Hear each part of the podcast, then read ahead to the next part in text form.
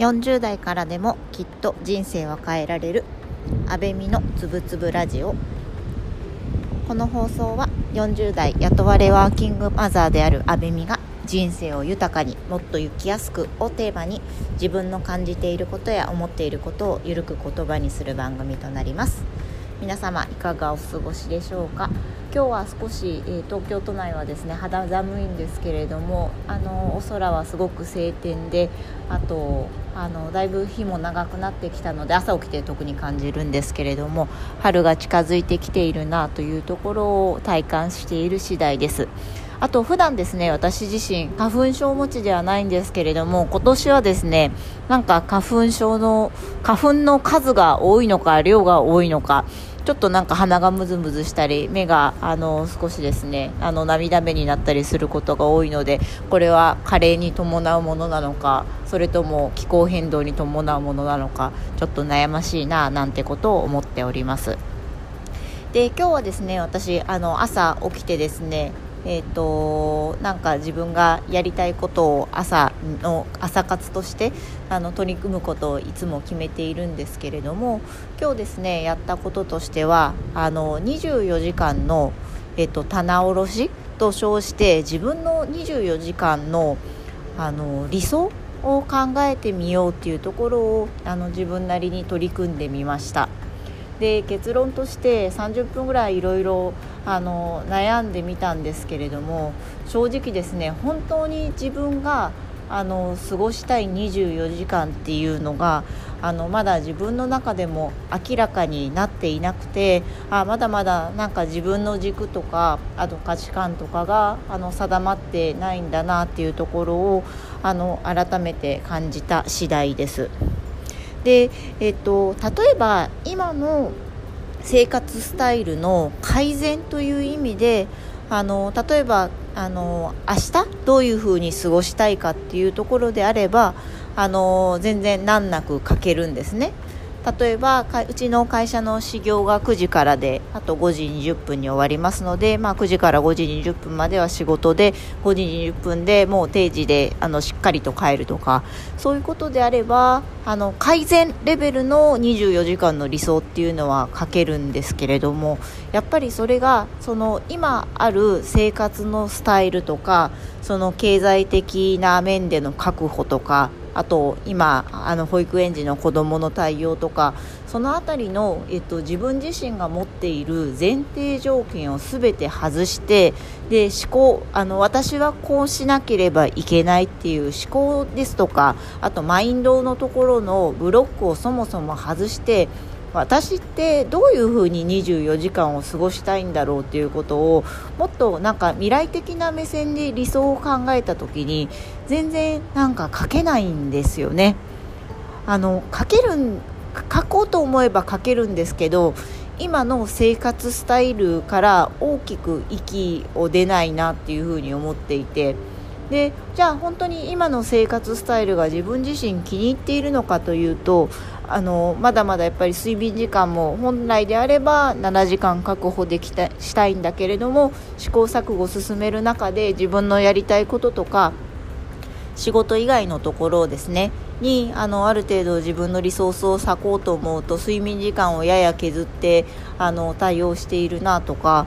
その辺りっていうのがなかなかあの自分は毎日試行錯誤をしながらあの未来における自分の前進のためにあの毎日を工夫して生きてはいっているつもりなんですけれどもじゃあ本当に私は3年後5年後24時間をどういうふうに伝えたい使いたいかっていうところが本当に自分自身書けなくはないんだけど書いては消して書いては消してで全然方向性が定まっていないなというところにすごくあの書いてみてあのまた驚いたと言いますか。あこの20理想の24時間っていうのを自分自身がちゃんと紙に落とし込むためには自分は将来的に何をやりたくてどこに飯の種を見つけて子供とか夫とどういう関わり方をしてあのそういった細かいところも含めてですね自分の理想論っていうのを自分の価値観と自分が幸せに感じるために何をしていくべきかっていうところをしっかりともう少し見定めた上でないとこれってなんか具体的に本当に書けないんだな。あの書けたとしてももう現状の改善レベルでしか書けないんだなっていうところをなんか改めて感じまして。なんか30分やってみてうーんなんかとてもこれすごく深いし難しいしあの24時間の棚卸しあとその理想を書くっていうのは本当に自分自身のあの生き方をある程度軸と理想を定めていかないと書けないんだなというのを改めて思いました。でじゃあこれからどう進めるかっていうところなんですけれども私自身やっぱり自分の中に軸ができていないっていうところと自分の幸せの理想っていうのが明確化されていないっていうのは薄々なりとも自分を分解したり理解していく中でそれはなんとなく認識をしておりましたのでまずのところままあここはやっぱりスモールステップで少しずつ進めていくのが自分の中で今いいのかなというふうに思っています。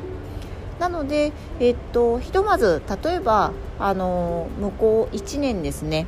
今年の、えっと、12月の段階で自分自身がこの、えーと、12月の段階当面は私自身はこの今の職場も離れるつもりはありませんし今の職場の中でやれることとあと、まあ、あの必要なスキルを磨くとともにその今のサラリーマンという生活の中でできる自分のあの自由時間の中で本当に好きなことのネタをどんどん見つけていこうという気持ちがあるのでこの前提条件の中でじゃあ理想の24時間っていうのを過ごすためにはどうすればいいのかっていうところをじゃあ1年間の目標でこういう生活スタイルにしようっていうところをまず定めていくのことが大事なのかなというふうに感じました。